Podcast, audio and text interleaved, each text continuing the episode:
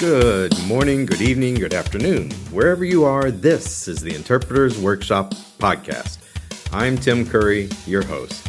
Here we talk everything sign language interpreting the ins, the outs, the ups, the downs, the sideways of interpreting. If you're a student, a new interpreter, experienced interpreter, this is the place for you.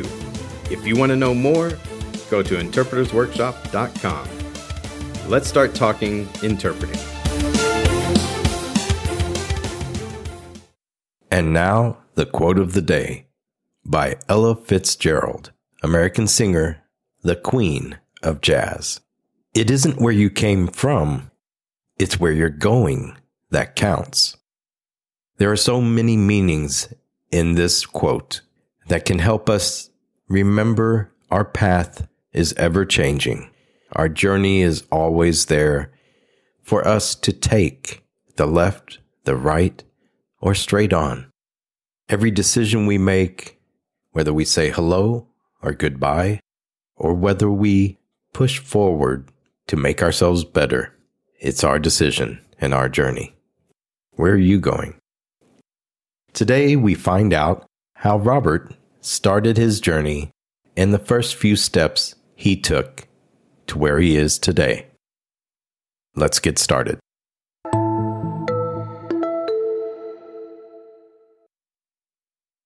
Let's go back in time. okay. this is where the screen gets all blurry. we have a little flashback. so, how did you get into interpreting? Um, I will be very honest and say accidentally. um, my origin story, I guess, if you want it, um, be DC or Marvel about it. When I was, I think I was about 16, my father and I, um, my father, who just unfortunately passed away a couple years ago, um, he, we wanted to do something together, like a night class. And so, you know, and so we looked through the adult education catalog and like they had things like woodworking and we're like, uh, no, we'll cut thing, we'll cut our hands off. No. Yeah. and then it was like, oh, let's take sign language. So we took this sign language and it was, wasn't called American sign language, called sign language. Sign language. Oh yeah. Sign language. Um, my father lasted about a week or two. He's like, oh, this is too tough. um, but it was taught by a hearing person um, who said, I'll teach you the real signs. Deaf people do things that are different and wrong. Oh, lovely. This was the 80s, the early 80s. Yeah. But anyway, we learned a bunch. I learned a bunch of signs. Mm-hmm. And I could string them together, and I would run, you know, once in a while, see a deaf person at a store or something, was able to sort of communicate. Mm-hmm. Um, but that's that was the extent of it. And I kind of had that in the back of my head through my high school and then my first year of university. I um, I was an actor. I was trained as an actor. Um, and I got through my first year of university and decided to take a leave of absence because I was kind of sick of it. And I was still living, I was at Rutgers uh, in New Brunswick, New Jersey. And um, I still had access to the library because my card still worked because you know we didn't have the the fancy electronic stuff. Like you still had a plastic card, you know. Mm-hmm. Yeah. Um, and I just I always was interested in linguistics and language, and I happened to look for something to read, and I stumbled across this book called The Signs of Language. Mm-hmm. By Bellugi and Klima, um, and it was published in 1978. Um, it was one of the first compilations of early research on the brain and sign language. Nice. So it was on stroke victims and ASL. Uh, it talked about Japanese sign language, and I read it one night and was like, "Wait a minute, American Sign Language is a language, and there's a Japanese Sign Language, and it, they're not related to the spoken language. What is this thing? This is amazing. This is really interesting. I I want to learn this." So I tried to find out where to learn it, and what I learned very quickly. uh, this is before deaf studies programs were even a thought. Yeah. I, I thought I assumed stupidly, oh, deaf education must have that. And of course, deaf education, even today, there's a slow movement, but back then there were no places that taught sign language in deaf education, which I thought and still think, of course, is insane. I agree. But they were the only place I could find were, were called an ITP, an interpreter training program. Mm-hmm. And I was in New Jersey, and there was one not far in a town called Cranford, New Jersey, at Union County College and it was run until recently. She's since retired by a woman named Eileen Forestal, Oh, um, who's deaf. Mm-hmm. And I remember meeting her with again the signs that I knew, which wasn't ASL. Lord knows how she understood me, but I remember very clearly saying, "I don't want to become an interpreter. I just want to learn ASL, and I want to be a linguist. I want to do linguistic research." That was my. mm-hmm. at the time there were a very few bachelor's programs in America, very few four year programs. Mm-hmm. This was a two year program at a community college, what would be called like equivalent of further education in the UK. Um, although Eileen kind of sneakily got away with it for a while, where there was an extra year. So I had um, we had to take a year of you paid for it of non credit ASL, but it was seven hours a week. Nice. Two semesters, and if you pass that, then you got into the interpreting program. And up through the entire time i had eileen as, as not as an asl teacher as an interpreting teacher and one of my other teachers was a coda who was wonderful. Until my last semester i was like i don't want to interpret because i was young and I'm, I'm now old and obnoxious. I was young and obnoxious and i said well, wait a minute. If someone says something that i disagree with i have to interpret what they say. There's not yeah. But eileen being eileen as crafty as she is i had to get hours practicum hours to graduate.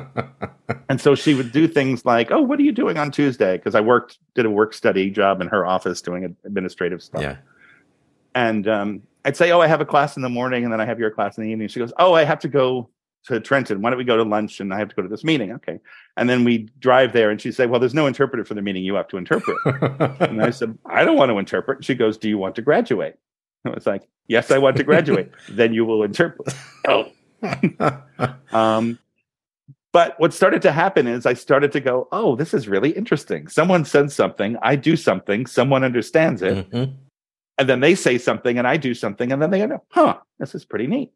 So my goal was to transfer after I was finished to Northeastern University, where, yes, that's where I work now. Mm-hmm. For those of you paying attention at home, I was going to uh, finish my bachelor's degree there. Yeah.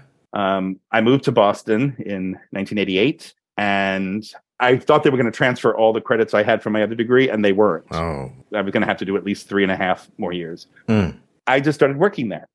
So my first job is in the program that I work in now, although I was the administrative assistant and the interpreter for the program. Yeah.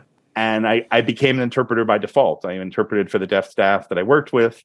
Before I got my national certification, there's a state level quality assurance test, which I passed. Mm-hmm. There were very few male interpreters, as we know. Yeah.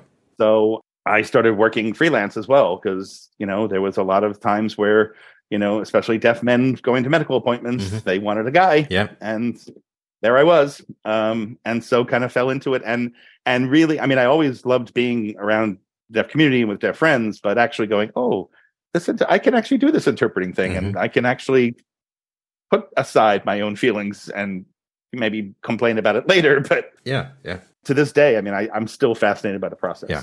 Um, it works more often than it doesn't. I mean, we we all kind of beat ourselves up when it doesn't work. Yeah. Um, but I just find it amazing that oh my god, it works. You know. Yeah, you're right. We tend to think about all the mistakes and, and problems we have and forget about the 90% that was okay. Exactly. Yeah. Such fun. We are amazing, aren't we? We're not perfect, but interpreting is surprisingly amazing. Thank you so much for your support in every way. Just telling a friend is enough. Thank you. Let's go back to Robert. You kept saying a few times that, oh, I disagree with this person. Why would I want to interpret for them? Mm-hmm. So that brings me to the point of what is your approach to those dilemmas? How do you handle that in your mind? Um, I mean, part of the, I think one of the things I've maybe developed over the years, I mean, it, it's very rare that I've had to interpret things that I violently disagree with. I try not to get myself into those situations. Sure. Um, and also, there's a could be perceptions if it's something, for example, political, mm-hmm. that I'm publicly known for not having these political views, but I'm up there interpreting. That's I, I'm the problem. um, but in i mean i think in a lot of situations where it's i, I make it more into an intellectual game mm-hmm. it's like okay this is what you're saying and this is your intent and this is what you're trying to get across and i'm going to do my best to get that across in that way mm-hmm. um, and, the, and in some ways it's you know distancing myself from it and, but I, I think i find that both ends of the spectrum are equally challenging so something that's I either disagree with or is not being presented very well um, or very clearly. Mm-hmm. But again, my job is to get that across in the in the way that it's presented, you know, with with the, the intent, etc. But also, if it's something I really agree with, that I'm excited about, that could be problematic too, because then it becomes, oh, I'm really excited about it. So it's kind of reining in the enthusiasm or reining in the ugh hmm feeling of The unenthusiasm. yeah um De enthusiasm. disenthusiasm Yeah, yes i mean i'll give you an example i mean one of the one of the early examples again i'll, I'll mention eileen forestal because she's since become a, a very good friend which i'm very fortunate to have her in my life one of the things before i graduated was um, i had worked in the tutoring center for the college and there was a something that happened and i ended up quitting. And the person who was the head of the tutoring center i didn't like as a person or respect as a person. Mhm. the college had put together this program without going into any details that didn't was not working and it was a nightmare a public relations nightmare. And he was the face public face of it. Uh, so he was going to give this big address to the college explaining everything. Hmm eileen really wanted to go as a faculty member but she couldn't. There was no interpreters available. It was one of those middle of the day one hour jobs very difficult to find interpreters. Hmm she said look i know you don't like him. Um, i know you think everything he says is a lie Mhm. um, but i really i really want to know as a faculty member what's going on here. You're all i got. Mhm. i'll make you a deal. Um, you interpret that as accurately and as clearly and you know you embody him. Mhm. so because i need that information. Um, and i'm going to take you out to lunch afterward and i'll let you know if any of you snuck in that's your challenge Ooh, yeah. um, and it was a, and i was like challenge accepted um, Mhm. and it was it was again this is obviously when i was a very very very very very new interpreter still a student Mhm. um, and it, it was i think that lesson really stuck with me it's it is possible Mhm. it's difficult it's it's harder Yes. than a lot of other interpreting but i can still do my job and the deaf person can still get access to the information they want access to Yeah.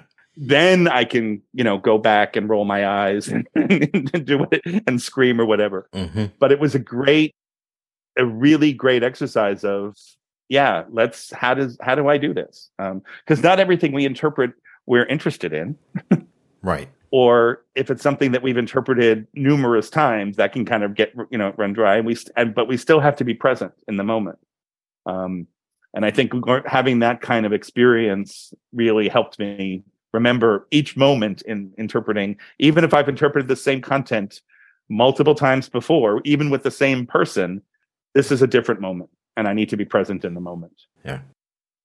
She asked you to embody him.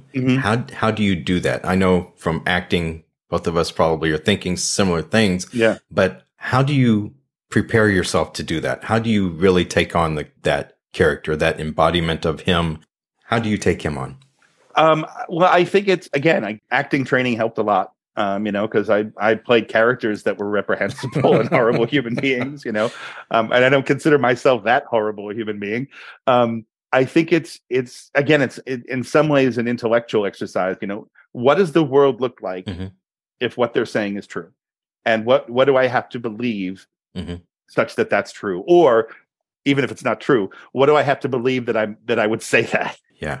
um, and I haven't acted in years, but I have lots of friends who are actors. And you know, when you're playing a character that's just horrible, Mhm. you know, you have to find ways to, you know, go out and have fun afterward. You know, and remind yourself that you know you're not a horrible human being, and you don't have, even though because that stuff is going through us. Mhm. Um, and I think that's it. It's you know what is, and for any interpreting, you know what I tell my students is that interpreting is fairly easy. Yeah. Just answer these questions. Why are they saying what they're saying, the way they're saying at this moment? Mhm. Answer those, and you're halfway home. You know. Um, so why is why are they saying that in that way now? Yeah, and back in my mind, I'm going, well, that's a lie, or that's a misstatement of the facts Mhm. but how do i how do i you know what does the world look like what's my worldview that says okay that's what this utterance should look like Yeah. i think by distancing myself i'm able to do it without having to own it Yeah. So how do you disembody yourself? How do you get rid of Mm. that afterwards? Going back to that first time when you first were learning this, at- with experience, it gets better and easier. But what did you do in the beginning to start getting rid of it? I don't know if I did anything. I probably did. Um, I mean, the thing is, with, with that specific example, um, I was able to kind of debrief and process it with Eileen, mm-hmm. going, "Well, he said this, but I think he, I could do that." Yeah, I can't always do that. Um, I used to do a lot of conference work, and conference work it's usually less emotional in that way, mm-hmm. but it's often just mentally demanding. Right. And you know, one of the strategies I've developed, especially if I was doing kind of multi-day conferences, um, is when I was off, is just going in a room by myself. Yeah.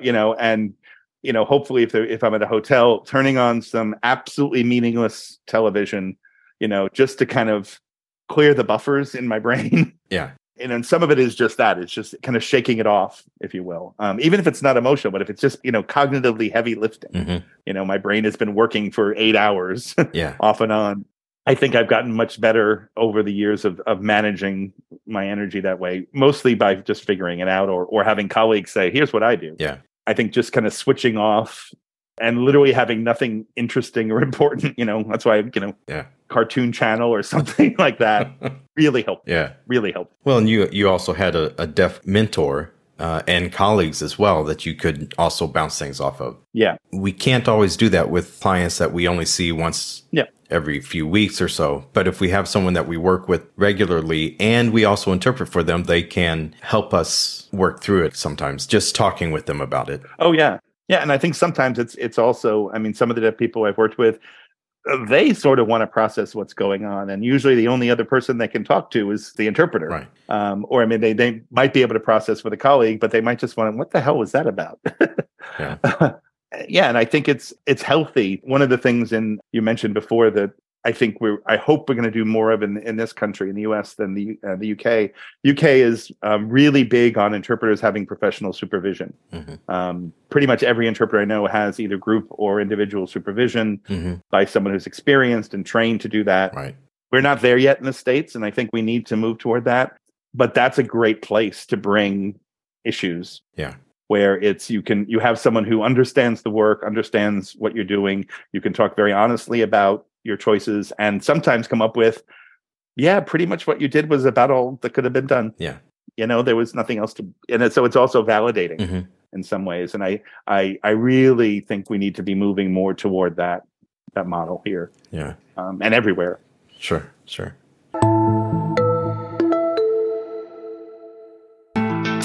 Today was a fun, short journey looking at the beginning of Robert's journey. And there are a few things I think we should take away from this. One, not only as a beginner, but as an experienced interpreter, we should take challenges. We should take those jobs that challenge us. The best way is to take them in a controlled environment. Just like Robert, he had someone who knew him and understood what he was going through and could talk to him afterwards about that experience. But what those experiences do is that they show us what we are capable of. They show us our limits. They expand our skills in a way that we didn't know we could. Gaining new knowledge and new skills is something that all interpreters are striving for. But sometimes we have to step out of our comfort zone to actually achieve what we want to achieve. Taking on the character, embodying the speaker that we may have a challenge with is something I've talked about before. Using acting skills, using your creative imagination to see from that person's eyes.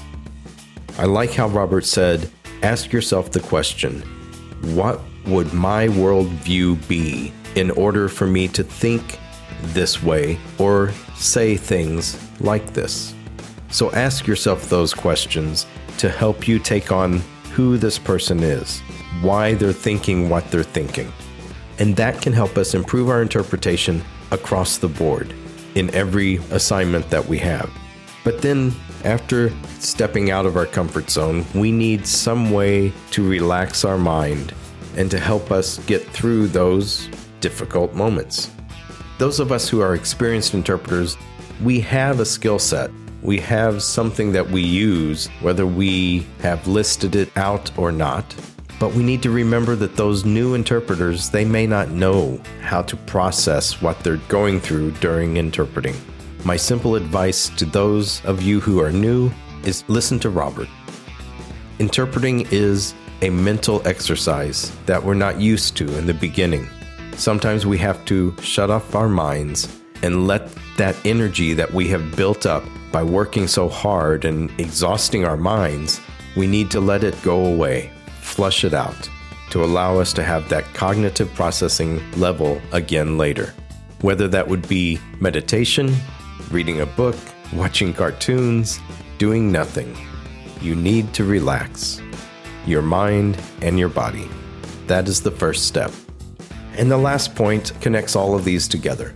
Find yourself a trusted colleague, whether it's a mentor that you pay for their services, their coaching, or whether it's a trusted confidant, someone who you can express the feelings, the emotions that you're going through in all confidence.